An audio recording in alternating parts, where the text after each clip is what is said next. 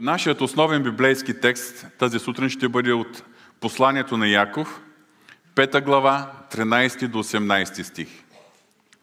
Посланието на Яков, 5 глава, 13 до 18 стих. Зле ли страда някой от вас, нека се моли. Весел ли е някой, нека пее хваление. Болен ли е някой от вас, нека повика църковните презвитери и нека си помолят над него и го помажат с елей в Господното име. И молитвата, която е с вяра, ще избави страдалеца, Господ ще го превдигне и ако извършил грехове, ще му се простят. И така, изповядвайте един на друг греховете си и се молете един за друг, за да оздравеете. Голяма сила има усърдната молитва на праведния човек. Илия беше човек със същото естество като нас и се помоли усърдно да не вали дъжд и не валя дъжд на земята 3 години и 6 месеца. И пак се помоли и небето даде дъжд и земята произведе плуда си. Боже святи, отваряйки страници на Твоето Слово, в същото време ние отваряме и сърцата си. Ние те молим за Твоето помазание и благословение. Ние те молим, Боже святи, думите Ти да бъдат оживотворени чрез действието на Святия Дух в нашите сърца. Ние те молим, Господи, за Твоето благодатно действие, така че семето на Твоето Слово да даде плод. Плод в моето сърце и в сърцата на всички мои брати и сестри. В името на нашия Господ Исус Христос. Амин. Няма смисъл, скъпи брати и сестри, да ви повтарям и да доказвам, че живеем в последно и усилно време. Че духовната тъмнина се сгъстява все повече и повече и става все по-агресивна в своя стремеж да погаси, да обхване, да обгърне, да унищожи всяка божествена светлина. И в тази духовна ситуация, както знаете, да си припомним, Божието Слово към нас е стани и свети, защото светлина дойде за теб и славата Господна те усия. Ние бихме могли да светим единствено с Божията светлина. Единствено чрез Господнята слава, която позволяваме да бъде и да работи в нас и да се изявява чрез нас. Господната слава. Какво означава този термин? Господната слава, това е Божието изявено присъствие и действие, което ние преживяваме най-напред в нашата лична молитва, в нашата молитвена стаичка, а след това и в нашите общи молитви и поклонения, в нашето, в нашето събрание. Господната слава, това е действието на Святия Дух, което е най-напред в нас и след това чрез нас. Да преживяваме и да излъчваме Господната слава. В това се състои истинската динамика на християнския живот, според Божията воля и намерение. Божията воля винаги е била, е и ще остане. Животът на вярващия да бъде живот с влияние. Не вярващия да бъде под влиянието на този свят, а вярващият да влияе, светейки сред тъмнината. Живот с влияние. Влиянието на, на светлината сред тъмнината. Влиянието на Божието слава и на Божието царство сред това царство на тъмнината. И днес нашето поучение ще бъде върху думите на Яков. Голяма сила има усърдната молитва на праведния човек. Голяма сила има усърдната молитва да си на праведния човек. Да си припомним как, какъв пример ни дава самият Яков. Примерът с пророк Илия. Илия беше човек със същото естество като нас и се помоли усърдно да не вали дъжд и не валя дъжд на земята 3 години и 6 месеца. И пак се помоли и небето даде дъжд и земята произведе плода си. Тези думи на свещеното писание са едно насърчение за нас. Че както молитвата на пророк Илия е имала сила, и то голяма сила. Такава сила, че да заключи небето за три години и половина и после сила отново да го отвори и да, да има дъжд. Така и нашата молитва на нас, които сме оправдани чрез вяра в Исус Христос. Нашата усърдна молитва също има голяма сила. И точно това е темата на днешното поучение – силата на молитвата. Но веднага искам да се върнем с, е, с, някои разсъждения, които споделих с вас миналата неделя. Силата не се състои в самата молитва. Като действие от наша страна, като ритуал, като обряд, като нещо, което ние правим, решили сме да правим. Силата се състои в този, на когото се молим. Много често ние вярващите, осъзнавайки потребността от молитва, се запалваме с ревност. Трябва да се молим повече. Слушаме проповеди, които ни насърчават и ни запалват за молитва. Слушаме свидетелства на вярващи и съветите им как е, да се молим и се вглеждаме в техния пример, за да можем и ние да се молим. Четем книги по този въпрос и много често така ни харесват книги от рода. Това са измислени заглавия момента, които ви посочам. Например, три важни стъпки към успешна молитва, пет духовни закона за ефективна молитва. Така искам всичко да бъде систематизирано. Първо, второ, трето, като го направим и... Обаче без да искаме пропускаме най-важното. Че молитвата, придружена с четене и хранение с Божието Слово, е начинът ние да общуваме с Бога. Молитвата не е нещо механично, което ние трябва да постигнем. Не е някакъв спорт, не е някакво постижение ние общуваме с жива личност. Нещо повече. Ние общуваме не с коя да е личност, а с Богът на цялата Вселена, който е наш татко. Към когото може да се обърнем по този нежен, интимен начин. Ава, оче. И успешната молитва на първо място е в резултат на нашето осъзнаване, че ние се нуждаем да общуваме с Бога. Ние се нуждаем от това общение. Това не е норма наложена от Бога. Ние имаме тази потребност да общуваме с Него. И когато ние общуваме, тогава Той има възможност да работи в нас и чрез нас. И така, молитвата е преди всичко една духовна връзка, едно общение с Бога. Връзка, която е динамична и двустранна. Динамична, защото молитвата не е ритуал – не е нещо, което има само външна форма.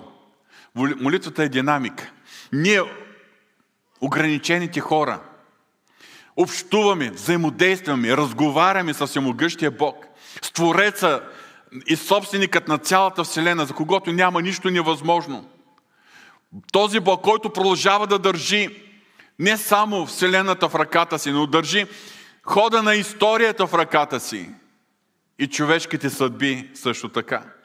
Но тази връзка, това общение е двустранно.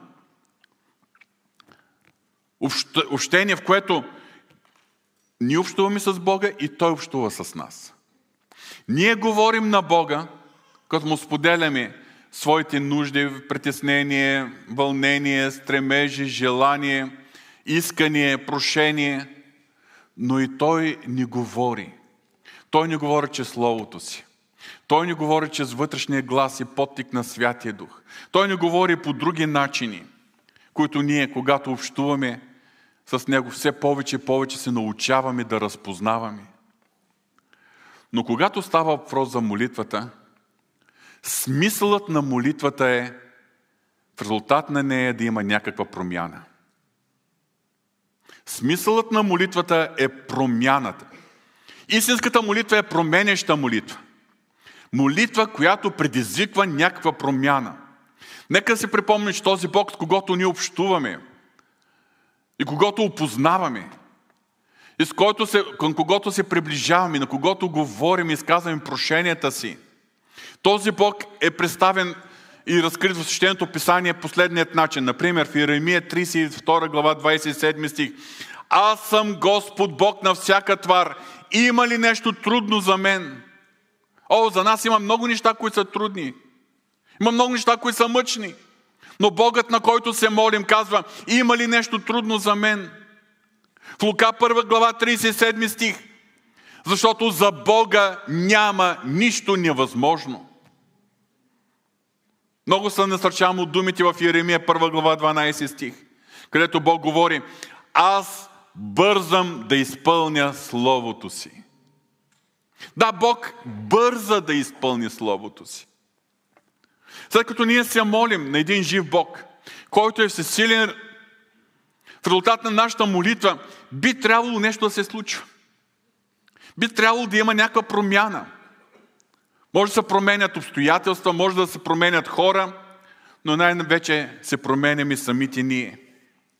Колкото повече се приближаваме до Бога и го познаваме, толкова повече ние опознаваме Неговото сърце, Неговия характер, Неговите мисли, Неговите планове и цели. И не само ги опознаваме, но Святия Дух запалва в нас едно желание да приличаме на Него.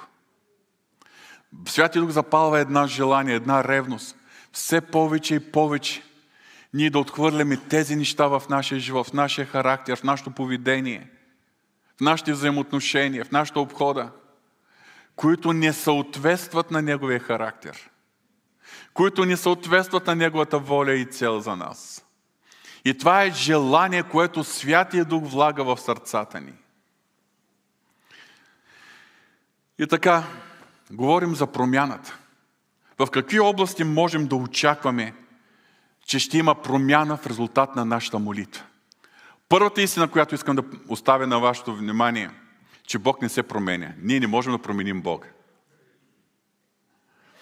Че с нашата молитва ние не променяме Неговият ум, Неговия характер, Неговата воля и Неговите планове. Възможно е понякога ние вярващите в нашето духовно късогледство да изпаднем в положението, когато да искаме нещо от Бога, да настояваме, да очакваме. И след като се молим, ние просто да живеем с мисълта и с вярата дори, че след като се молим, Господ задължително ще отговори. След като ние се молим, значи няма проблем. Някой вярващи въобще не се замисля за този фактор. Божията воля каква е. Дали това съответства на Божията воля, намерение, на Божите цели. А други, дори когато така поглеждат към Божията воля, си мислят, че след като ние хората пожелаем нещо и се молим, значи е Божията воля. Понякога ние се хващаме за такива текстове, като например Псалом 20, стих 4. Да ти даде според желанието на сърцето ти и да изпълни всяко твое намерение. Е, Господи, колко хубаво! Да ти даде според желанието на сърцето ти и да изпълни всяко твое намерение. Или си припомним поучението на Исус, като например притчата за безмилостния съдя, на когото една бедна вдовица е досаждала с многото си настояване и искане той да й даде правото. И накрая той даже решил, че въпреки, че не се бои от Бога, човек си ни зачита, заради многото дохождане на тази жена, заради нейното настояване, ще отдаде правото. Миналата неделя четахме в Лука 11 глава друга притча за този, който си е, вече си е бил легнал вечерта, заедно с семейството си, когато един негов приятел почнал да хлопа и да иска хляб, че са му дошли ненадейно гости. И Христос самият каза, дори ако не стане да му даде заради това, че му е приятел, то заради настояването и хлопането, ще стане и ще му даде това, за което дошъл неговия приятел. И точно в този контекст Исус Христос изрича думите Искайте и ще ви се даде, търсете и ще намерите, хлопайте и ще ви се отвори. Защото всеки, който иска, получава, който търси, намира и на онзи, който хлопа, ще се отвори. Често се хващаме за такива библейски текстове, обаче пропускаме други текстове, като например Яков 4.3. Просите и не получавате, защото зле просите. Оставам текста до тук. Това означава, ако ние дори да се можем за правилното нещо, но имаме неправилни мотиви, Бог няма да ни отговори. Или първо Яново послание 5.14. И дразновението, което имаме пред Него е това, че ако просим нещо по Неговата воля, Той ни слуша. Ето съвсем ясно Словото ни казва. Той ни слуша, ама когато просим нещо по Неговата воля. И пророк Илия, чийто пример апостол Яков дава в своето послание, е точно пример на това. Или беше човек със същото естество като нас. Обаче се помоли усърдно да не вали и не валя дъжд за три години половина. Защо се помоли усърдно? Защото така му хрумнало? Не, защото Бог му е казал. Бог му е заявил каква е волята и намерението. По Божият глас, по Божия инструкция, по Божие водителство. Той се е молил и небето е било заключено за три години и половина. След три години и половина, пак по дума от Господа, той се е качил там на хълма да се моли, докато видел на малко облаче, колкото човешка длан. И от небето е било отключено. И, и имало дъжд за земята.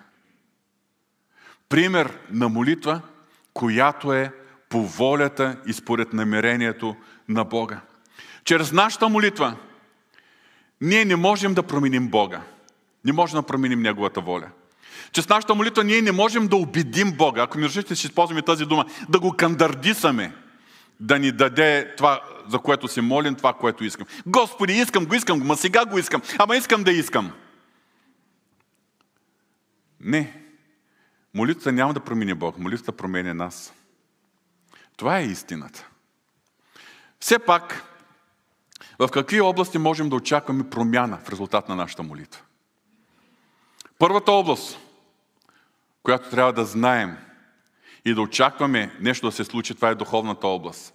Защото когато Бог действа, има духовни сили на тъмнината, които се противопоставят на Божието действие.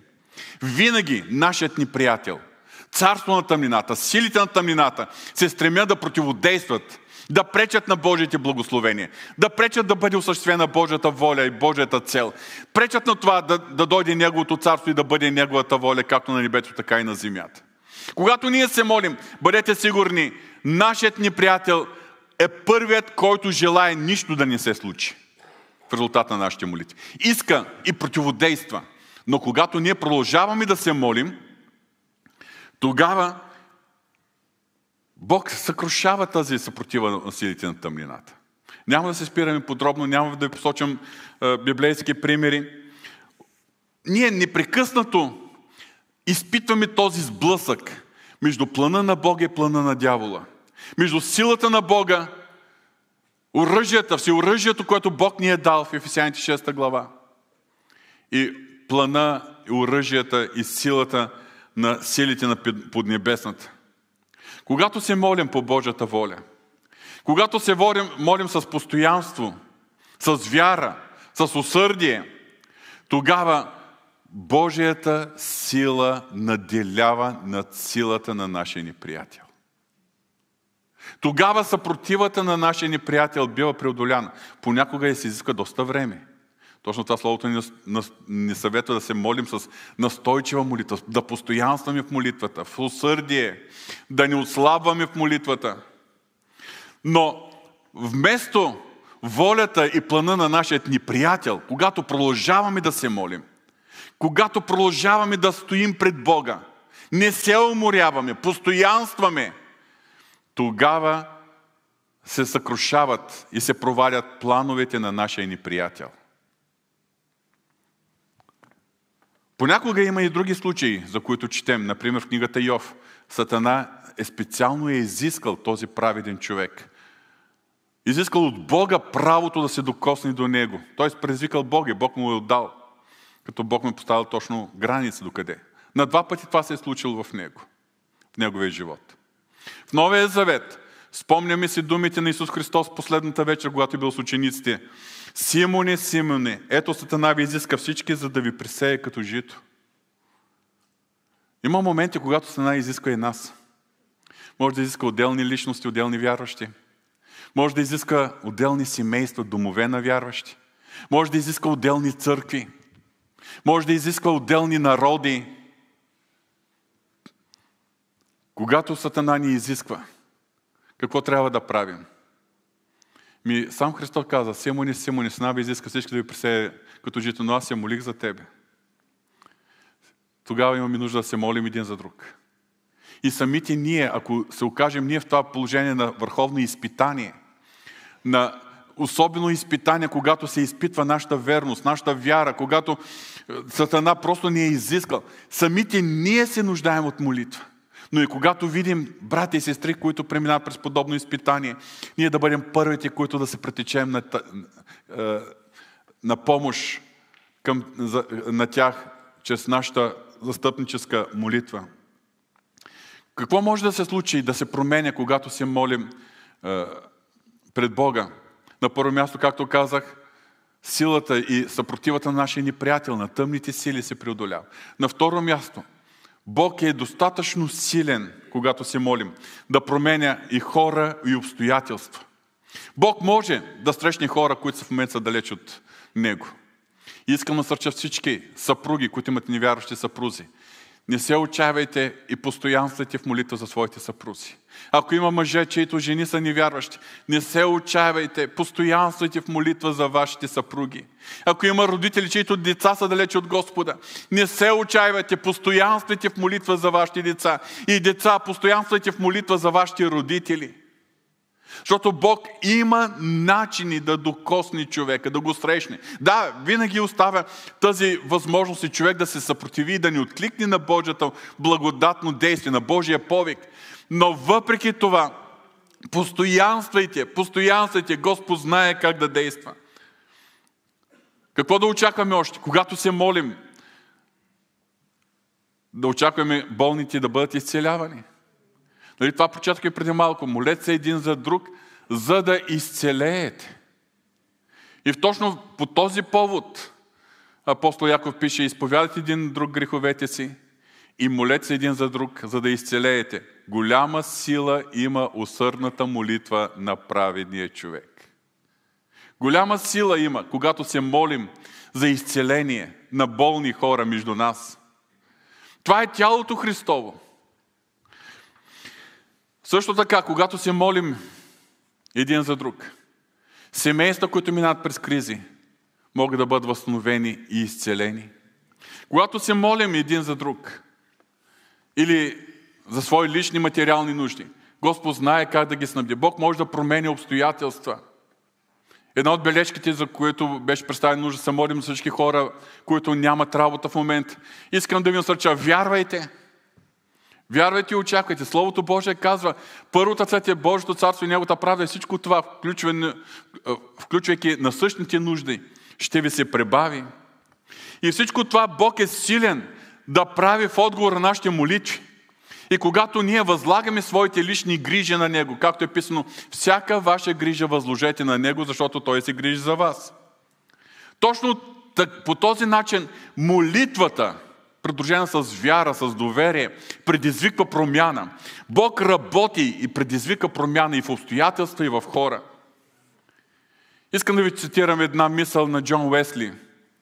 Ако има някой, който не познава това име, той е служител в Англия, който е предизвикал мощното съживление в Англия през 18 век, методистското съживление. Той изказва една мисъл, която някой може да възприемат като малко крайна. Бог не върши нищо, освен в отговор на молитвата. Бог не върши нищо, освен в отговор на молитва. Разбира се, това негово изказване може да го приемем в контекста на истината за Божия суверенитет. Не, че Бог не може да направи нищо. Бог може всичко да направи без нужда нито от теб, нито от мене, нито от който да е друг човек.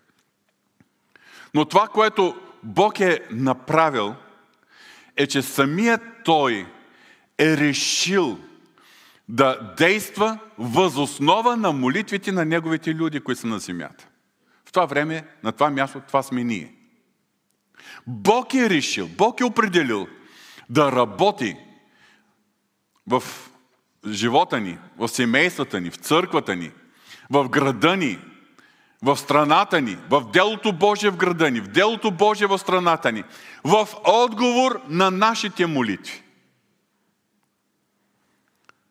Искам да ви дам едно свидетелство и да припомня, мнозин от вас ще си спомните, че през пролета и лятото на 2005 година ние като църква преминахме през едно изпитание.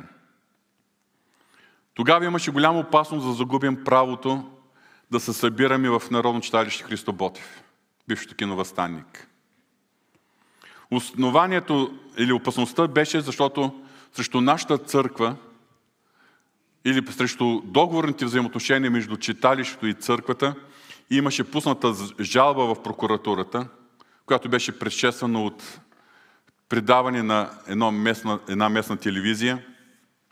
И основанието за тази жалба, пусната към прокуратурата, беше един неточен и двусмислен текст в закона за читалищата. От пролета до есента на 2005 година течеше прокурорска проверка. Обаче, знаете ли какво се случи през лятото на 2005 година? Тогава предстояха избори. Народното събрание имаше своите последни заседания и след това беше разпуснато, както е по Конституция. Но точно преди да се разпусне Народно събрание, един от последните закони, които той прие, беше закон за изменение на закона за читалището. И измениха точно този двусмислен текст. И когато това се случи, нашето право да ползваме под найем читалище Христо Ботев се бетонира законово. И никой повече не можеше да успорва това. Вижте, как Бог съчетава нещата? Когато предстои да се разпусне парламента, това ли е най-важният закон, който трябва да се гласува за народните читалища? То се измени едно изречение, един текст, един термин. Господ знае как да ги прави нещата. Дори променя закони, когато Божите чеда се молят. Някой от вас ще си припомня, че две години по-рано, през 2003 година, пак бяхме застрашени да бъдем изхвърлени от читалището. Тогава това се случи в резултат на една заповед, излязла от името на кмета, но се оказа, че един от заместниците му е подписал. И въпреки писмото от Община Плодив и кместството, до края, докато ни настана времето да имаме собствения молитвен дом, ние си останахме в читалището. Вижте, Бог е над хора и обстоятелства. И Бог знае как да отговаря на молитвите и на светиите. Понякога ние се оправдаваме. Нямам време за молитва. Обаче истината е, че ако отделяме време за молитва и за общение с Бога, Бог благославя трудът ни. И за останалото, вече по-малко време, ние можем да постигнем много по-добри резултати, отколкото ако не се молим защото нямаме време за молитва. И тук ще цитирам Мартин Лутер. Той има едно такова изказване. Аз имам толкова много работа, че не бих могъл да я свърша, ако не прекарам по 3 часа на ден в молитва. Аз бих желал да възприемем този начин на мислене. Не, не ви казвам броя на часовете. Всеки сам се прецени колко. Но да разберем, че ние сме толкова заети, и не бихме могли да се справим с всичките задачи и заетости, ако не прекарваме време в молитва и Бог ни благославя след това труда и ежедневието ни. Понякога ние се молим, а Божият отговор е не. Когато Бог има други планове, обикновено това са по-добри неща, които Бог има за нас. Понякога Божият отговор е почакай. Чакай, чакай, обаче нашето търпение се изчерпва. Обаче все още не е настанало Божието време. Бог има план да отговори на молитвите. Има план да промени хора и обстоятелства. Бог има план промяната на молитва да се появи на повърхността, но се изисква време, да дойде Божието време. И тук просто, без да ви припомням подробности, да ви припомня свидетелство за нашия молитвен дом. Спомняте ли се колко години чакахме? Колко надежди имахме, които се проваляха. Лично аз колко разочарование. Затворена врата, след затворена врата, след затворена врата. Сега благодаря на Бога за всяка затворена врата. За всяко не, което Бог е произнесъл от своя престол за нас и за нашата църква. Защото Бог ни даде нещо много по-добро. Да, молитвата предизвиква промяна. Променя се нещата, но по Божия начин и в Божието време. Обаче най-важната промяна, която Бог цели чрез нашата молитва. Това е промяната на самите нас. В когато ние се молим, Бог работи в нас. Яков 4.3 отново да препомня. Прости ни получавате, защото зле просите, за да пилеете за вашите сладострастия. Какво означава това? Знаете ли, че е възможно да има молитви, които да ни предизвикат никаква промяна? Молитви, които да ни бъдат отговорени. Молитви, които дори да са произнесени с много усърдие, в резултат на тях нищо да не се случи. И аз ще ви посоча евентуални примери и причини за такива молитви, които са, ще останат безплодни. Например, както от прочетения текст, виждаме неправилна молитва. Когато се молим за неправилни неща, неща, които не са в Божия план, не са угодни за нас. Един, една елементарна иллюстрация. Всички родители знаем, че има неща, които децата искат, а обаче ние им не даваме. На едно малко дете, което току-що е проходило, ще му дадете ли си играй с острия кухненски нож? Понякога Господ просто на предпазва, когато искаме неправилни неща. Предпазване, голямата си милост към нас не ни ги дава. Понякога може да искаме правилните неща, но с неправилни мотиви. Както в казва, за да пелеете за сладострастията си. Неправилните мотиви няма да, послужи, няма да бъдат зачетени и Бог няма да отговори на такава молитва. Има и други примери, които бих могъл да посоча. Например, когато сме в неизправни отношения с хората и с Бога. Когато има наранени хора. Когато сме поступили нечестно, несправедливо, непочтено към някого. Или когато имаме неизправни взаимоотношения с Бога, поради грях, компромис, отдалечаване от Него. Когато сме допуснали компромиси и неправилни практики от Божия, Божията гледна точка. Например, непочтеност в взаимоотношенията с хората. Непочтеност в работата и в бизнеса. Непочтеност и спрямо държавата. И тук искам да отворя една скоба. Противно на менталитета на много наши сънародници. Аз вярвам, че всичко, което е свързано с сивата економика, не е право пред Бога. Всичко, което е свързано с избягване на данъци, всичко, което е свързано с печалба, която не е по почтен начин, при което или човек, или фирма, или държавата остават ощетени, това не е право пред Господа. С това разбиране започнахме да строим нашата църква. Преди да започне строежа и в Пловдив, а ходих и специално в София да се допитвам до читоводители, до сътрудник в НАП, до хора економисти, как да избегнем плащането на ДДС-то. Вие може да си представите при огромната стойност, огромната сума, която беше инвестирана за строителство на този молитвен дом, колко е 20% ДДС от всичко. В крайна сметка се убедихме, че съгласно българското законодателство няма почтен и законен начин да се избегне това. И за това още от самото начало всички фактурки идваха при нас, отдолу пише 20% ДДС. 20% ДДС. Решихме да даваме Божието Богу, но и кесеровото на кесера, понеже така ни учи нашия Спасител. Да бъдем честни пред Бога, пред обществото и всички, които даряват, но също и така пред държавата, в която живеем. И по този начин завършихме молитвения дом. И не останахме в финансова нужда и недоимък, въпреки, че плащахме всичко както си е честно и както си му е реда. Кога може да имаме пречки в молитвата? Например, когато взимаме решение, които ни съответстват на Божията воля и призив в нашия живот.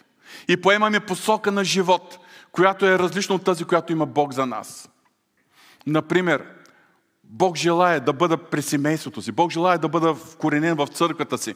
Бог желая да, да служа е, на Божието дело, да служа в църквата, на хората. Обаче аз решавам, тръгвам на печелбарство. Сега не казвам нищо лошо за тези, които са някъде по света, потикнати от реалната нужда. Но говоря, че има хора, които пропускат Божия призив и Божията воля за тяхния живот, като поемат друга посока, друго направление, което не, не е по Бога. Или пък, когато ние стоим пред Бога, обаче без вяра и без очакване, когато нашата молитва е лишена с усърдие, или когато в семейството се появят недоразумение, специално апостол Петър ни предупреждава в своето послание, че има случаи, когато нарушените взаимоотношения между съпруга и съпругата стават препятствия на молитвите ни.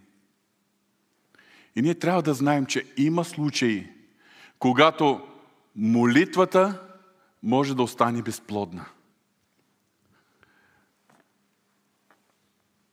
Как реагираме ние вярващи в такива случаи?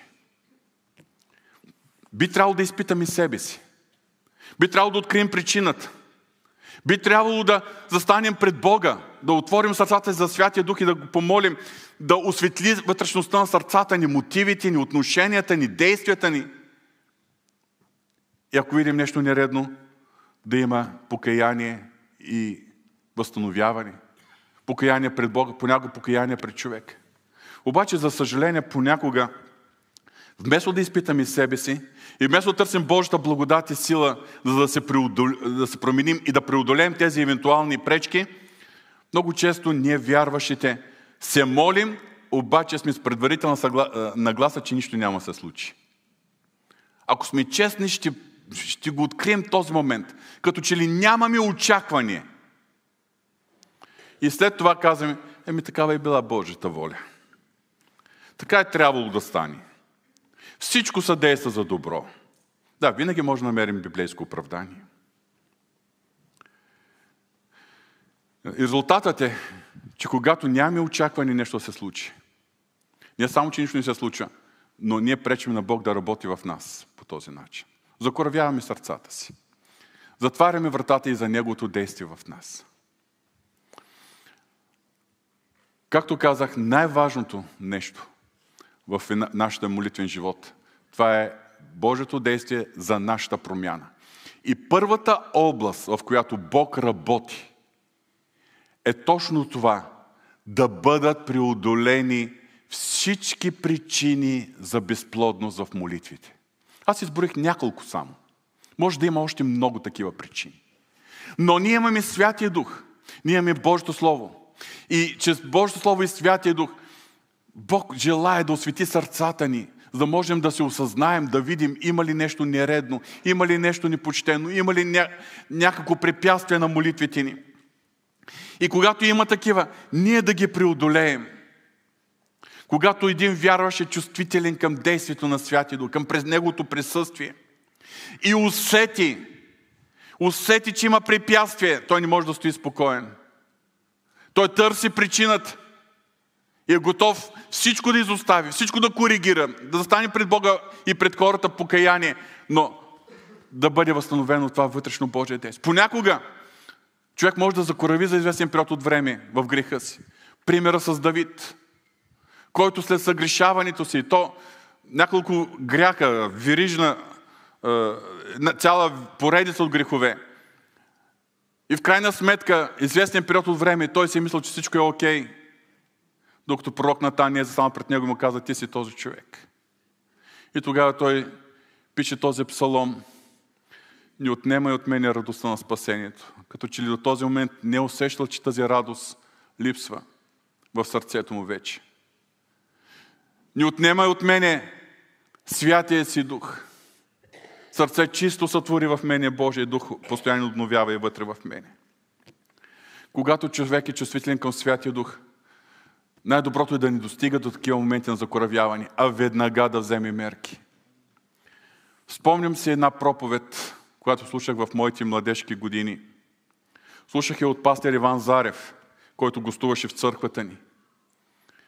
Той проповядваше за случая, когато Яков от Стария Завет се е борил с една мистериозна личност. Знаете историята, когато му предстояла среща с неговия брат Исав.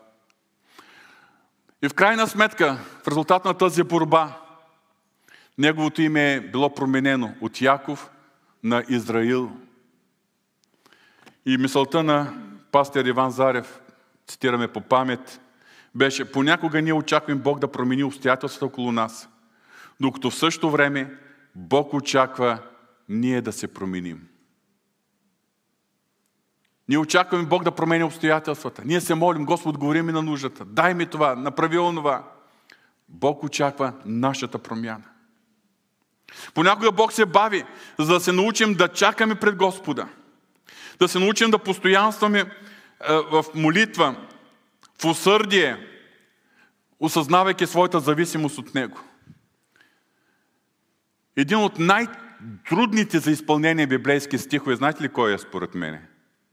Това е Псалом 27.14. Чакай Господа, дързай и нека се укрепи сърцето ти. Да, чакай Господа. Защото ние, съвременните хора, не обичаме да чакаме. Ние сме свикнали в съвременната култура всичко да става бързо. Бързи коли, бърз интернет, магазини, които, в които по най-бързият начин може да си натоварим количката и с картата да платим на, на касата по най-бързият начин. Всичко искаме, свикнали сме всичко да бъде бързо. Обаче пред Господа трябва да чакаме. Трябва да се научим да чакаме. И аз мисля, че това е един от големите проблеми на нас, съвременните хора, един, една от големите цели на Бога за нас, хората от последното време. Да ни научи да чакаме пред Него, да стоим в молитва, съзерцавайки Неговото лице, съзерцавайки Неговата слава. И по този начин е, да му даваме възможност да чака, да, чака, да работи в нас. Ще ви цитирам мисъл на един млад пастир от Съединените щати. Неговото име е пастир Влад Савчук. Той е от украински происход. По повод точно тези думи на Исус Христос. Искайте, ще ви се даде, търсете, ще намерите, хлопайте, ще ви се отвори. Той казва следното. Понякога Бог затваря вратите, не защото ни желая да влезем, защото желая да хлопаме. Или по-точно да се научим да хлопаме и да постоянстваме в хлопането. В това чакане пред Господа, Бог ни учи на постоянство. И вижте какво ни казва Божието Слово, Колосяните 4.2. Постоянствайте в молитва и бдете в нея с благодарение. Забележете глаголите. Постоянствайте. Бдете. Не, днеска се молих, достатъчно ми е за цялата седмица. Постоянствайте в молитва. И бдете в молитва с благодарение. Когато ние чакаме пред Господа, когато ние постоянстваме в усърдна молитва, това води и до нашето израстване в святост. Това води и до това Бог да изпълни своята воля и намерение в нас и чрез нас. Нека се припомним, че нашето освещение не е плод на нашите човешки усилия. Да, понякога може да имаме някаква дисциплина. Се налага се да прилагаме дисциплина в собствения си живот, но нашето освещение, истинската вътрешна промяна не е резултат от нашите усилия. Това е резултат от Божията благодат, която започва отвътре навън. Най-напред Бог ни прави нови създания в Исус Христос. И все повече и повече, когато ние го опознаваме, когато израстваме в Него, когато ние се общуваме и се сближаваме с Него, тогава това, което Той е започнал вътре в нас, се проявява на цялото ни човешко естество. Освещението е промяна отвътре навън. И точно за това ние се нуждаем от това време, което да прикараме в Неговото присъствие. Нека се припомним някои библейски герои. Авраам, бащата на вярата. Да, ние го наричаме баща на вярата, но знаете ли колко години са му косвали да стане баща на вярата? Да стане човек на вярата. 25 години. 25 години той е трябвало да чака Бог да изпълни своите обещания. Сега, Бог толкова ли е трудно да изпълни нещо, което е обещал? Да, същия Бог, който каза няма нищо трудно или нищо мъжно за мен. Аз вярвам, че още когато е бил там, където го е извеждал, когато му е казал, излез от отечеството си, от бащиния си род. Ще ти ще направя отец на много народи. В теб ще благославя всичките земни племена. Още в Битие 12 глава. Още тогава Бог една дума да беше изрекал и от тробата на Сар ще да се отвори веднага. И още тогава Исак е щял да се роди. Нямало да има нужда да чака 25 години, нямало да има нужда да преживява всички съмнения и лутания, нямало да има нужда да се ражда Исмаил. Обаче 25 години, това са били години, някои са били необходими Бог да се свърши работата. Бог е можел на секундата. Даже секундата му е много. Това са били 25 години, за да може да порасне Авраамовата вяра. 25 години Авраам чака изпълнението на Божието обещание. А Бог чака Авраам да порасне във вярата си. Моисей, човекът с когото Бог е разговарял лице в лице. Знаем, че първоначално, когато Бог го е извикал край Капиновия храс, той е бил толкова оплашен, толкова стресиран. Тогава е буквално е спорил с Господа. Господи, няма пращай мен изпрати някой друг. Не ставам за тази работа. Обаче, в крайна сметка се покорил на Бога. И най-доброто нещо, което се е взел като решение Моисей, след като се е покорил на Бога, след като Бог чрез негово, под негово водителство е извел вече египтяните, е, израелтяните от земята на Египет, най-доброто нещо, което той е направил и като решение, да търси лицето на Бога там, първоначално на планината Синай. По-късно е бил построен и шатъра за срещани. За да прикарва време с Господа. Спомням си един такъв епизод. Слиза от планината Синай. Разбира, че хората долу там са си направили огромно парти, национално празненство с един златен телец. Ядат, пият и се веселят. И казват, тия са боговеците, които те изведаха от Египет. Моисей ядосан, Бог разгневен. И Бог в крайна сметка говори на Моисей. Съкръщавам историята. Отдръпни са, ще погубя този народ, от теб ще въздигна нов народ. Пак ще изпълни Аврамовия завет. От тебе, от твоето потомство ще въздигна народ. Моисей е застанал в молитва. Господи, не. Господи, да ни кажат хората. Този Бог ги изтреби в, в, в пустинята. Господи, ако трябва, мен заличи от книгата, която си написал. Но Твоя народ и Бог е зачел неговата ходатайствена молитва. И тогава Бог е казал, добре, само че аз оттеглям присъствието си от стънът на Израел, но ще пратя ангел. Той ще ви води. Той ще въведе в земята. Моисей казал, не, не, не ми е достатъчен ангел. Аз искам да бъдеш ти. Ако ти не дойдеш с нас, не ни извеждай. Моят купнеш е към тебе, не към ангела. Отваряме на скоба. Ако днес дойде ангел, моментално цяла България ще узнае. Още след два часа във Фейсбук тази новина ще се разпространи. И ние ще бъдем толкова щастливи, че ангел Господен е дошъл. Обаче Моисей не е бил задоволен от възможността да общува с ангел. Той е искал да общува с Бога. И когато Бог му обещал, че наистина няма да ги напусне, и той ще обитава между тях, тогава Моисей още повече започна да се моли покажи ми славата си. Желанието и купнежът на Моисей. Той не каза, а, слава на Бога, получихме победа. И отговора молитви. Покажи ми славата си. Аз искам повече. В резултат на това, в резултат на това, отново е прекарал 40 дена на плената Синай. И то така ги е прекарал, че когато е слизал обратно към Израилевия стан, лицето му е светило. Очудвате ли се, че Моисей е бил наречен най-кроткият човек на земята? Докато всички останали, които, той имал същия ген като останалите, нали? Са, всички останали той ги нарича крововратен народ. Хора, които роптаят, които все са недоволни. А той най-кроткият човек на земята. Кой го е направил да бъде най-крот? Присъствието на живия Бог, към което той се е стремял. Пророк Исаия. Знаем историята в Исаия 6 глава, когато той имал изстъпление и преживял Божията слава.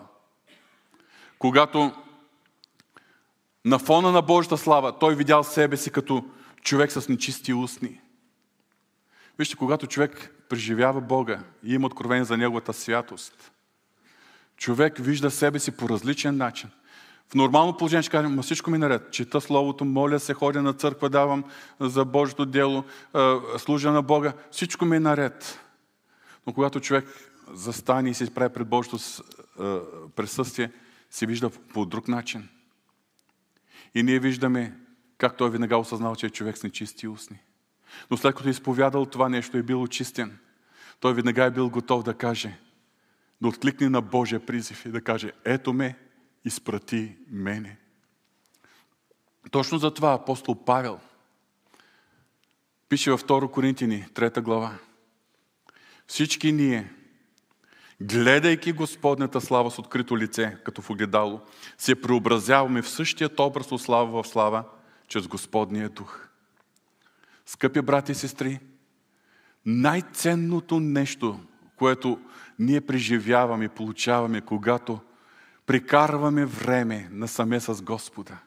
Било в личната молитвена стаечка или в семейната молитва или в молитва с други вярващи. В това живо общение с Бога. Това е преобразяването в Неговият образ.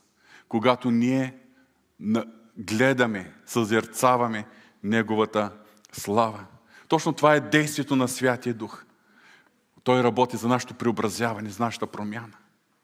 Тук искам да ви цитирам една мисъл на Уилям Кери. Уилям Кери е наречен бащата на модерните мисии. Мисионер в Индия точно на прага между 18 и 19 век. Той пише, молитвата, тайната, горещата, пълна с вяра молитва, това е основата на личната святост. Има ли неща, които не можеш да преодолееш? Зависимости, навици? Има ли неща, които читаш, че трябва да победиш в себе си? Отговорът е молитвата, тайната, горещата, пълна с вяра молитва. Това е основата на личната святост. А искам да ви цитирам и още един Божий човек, Уилям Джей Симор. Това е един чернокош, чрез когото в 1906 до 1908-1909 година е избухнало съживлението на Азуса Стрит в Калифорния.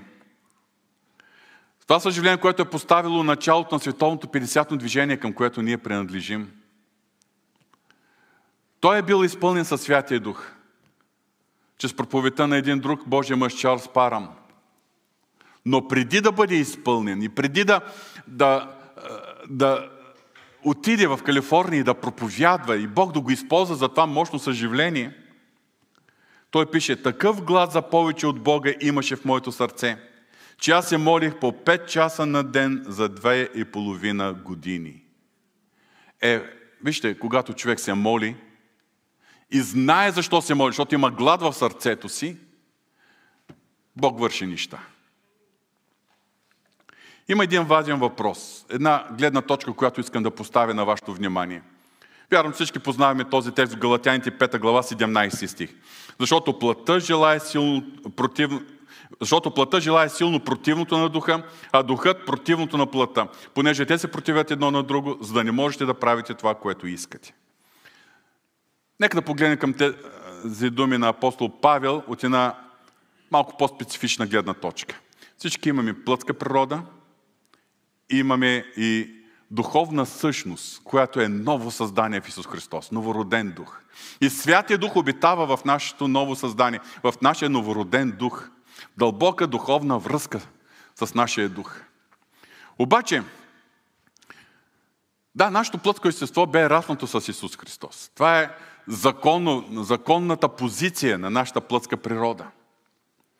Обаче, нека си признаем, че в нашия реален живот понякога нашата плътска природа не е чак толкова умъртвена. Обажда се. И не само се обаждам, понякога започва да става силна и да доминира. И затова апостол Павел на предупреждава в Галатяните 5 глава да внимаваме на кого даваме възможност да доминира, защото делата на плътта Той ги изборява и каза, които вършат такива неща, няма да видят Божието царство. Но изборява и плода на духа. Но сега поставям въпроса. Последният начин. Всички ние преживяваме тази борба всеки ден. И то по много пъти на ден. Кое от двете естества в християнина ще доминира? Ние живеем в една култура, в един свят, в една среда, в която от всички страни ни заливат послание и информация и, ако ми, ако ми решите, ще използвам тази метафора, храна, която подхранва плътската ни природа. В тази среда, в която ние живеем, ние повече от всякога се нуждаем да получаваме духовна храна, която да подсилва нашия вътрешен човек, наша духовна природа. Това е единственият начин плътското в нас да бъде подчинено. Духът, духовната ни същност да бъде подсилена. По чие влияние ние живеем всеки ден и то във всеки момент от нашия живот? Кое се подхранва в нашия живот?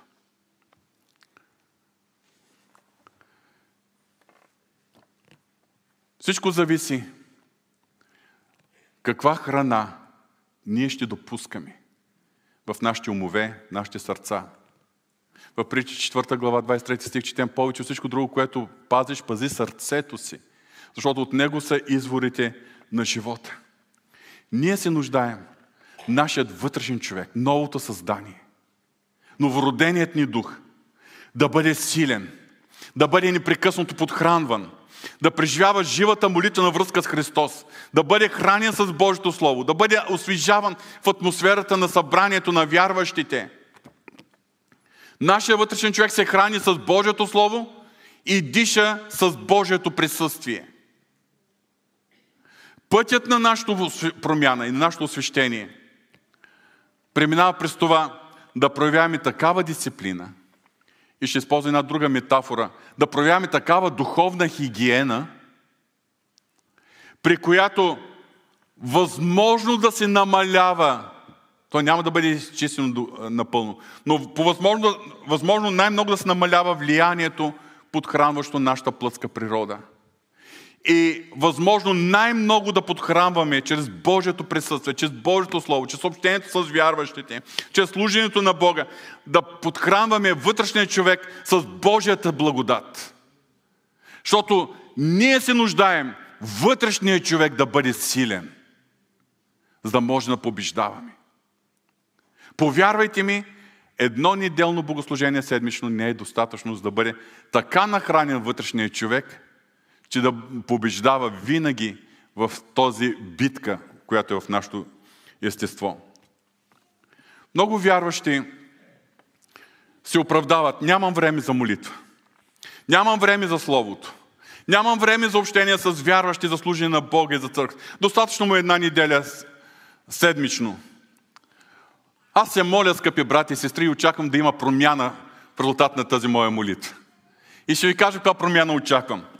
Очаквам да достигне момента, при, при който поради времето, което ние всички отделяме за молитва и за живо общение с Бога, поради времето, което всички ние отделяме да се храним и да изучаваме Божието Слово, поради времето, което всички ние инвестираме за да събираме заедно, да се служим един друг, да нямаме време за други безплодни и светски забавления и неща.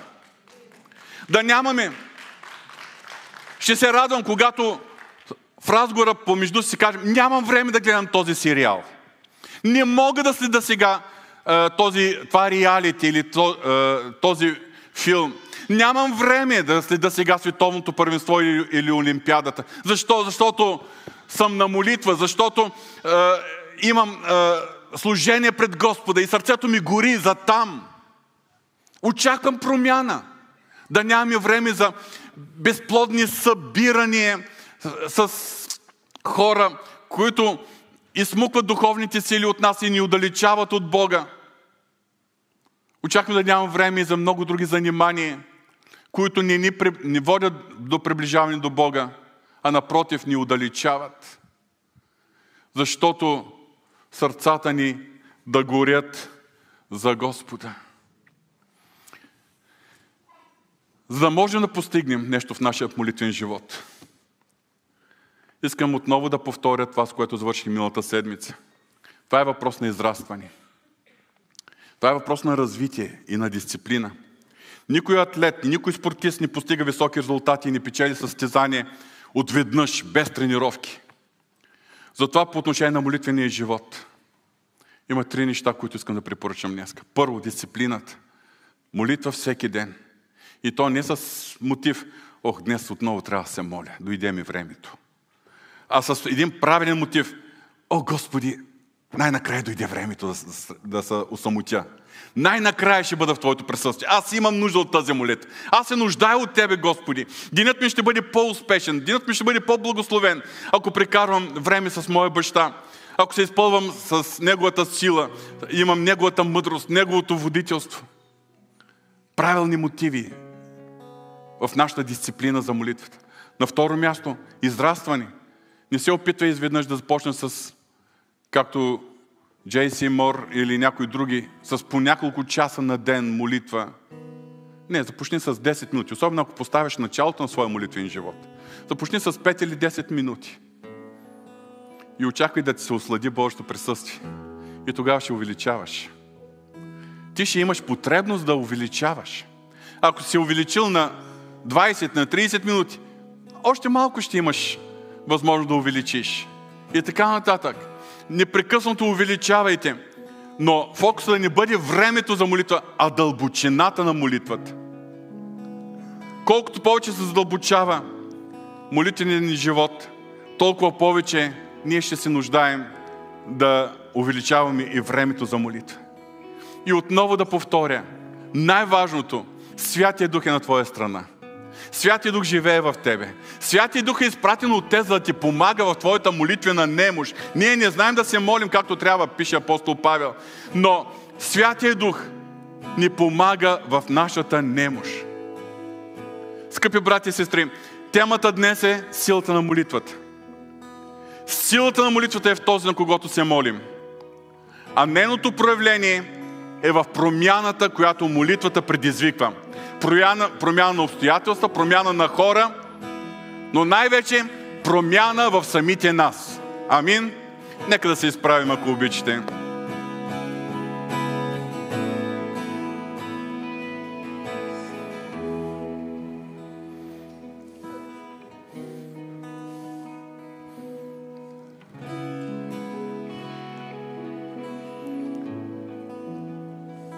Татко Святи, благодарим Ти Благодарим Ти за това, че ни каниш всеки един от нас, всеки ден да имаме среща с Тебе, да прикарваме време с Тебе, време, в което ние да съзерцаваме Твоята слава, но в същото време Ти да можеш да работиш в нас.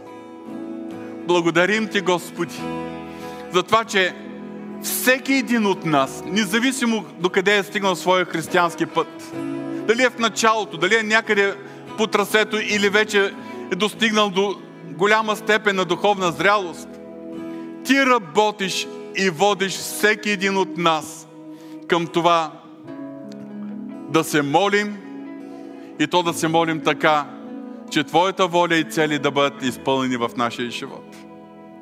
Господи, благодарим Ти, че ни учиш да се молим.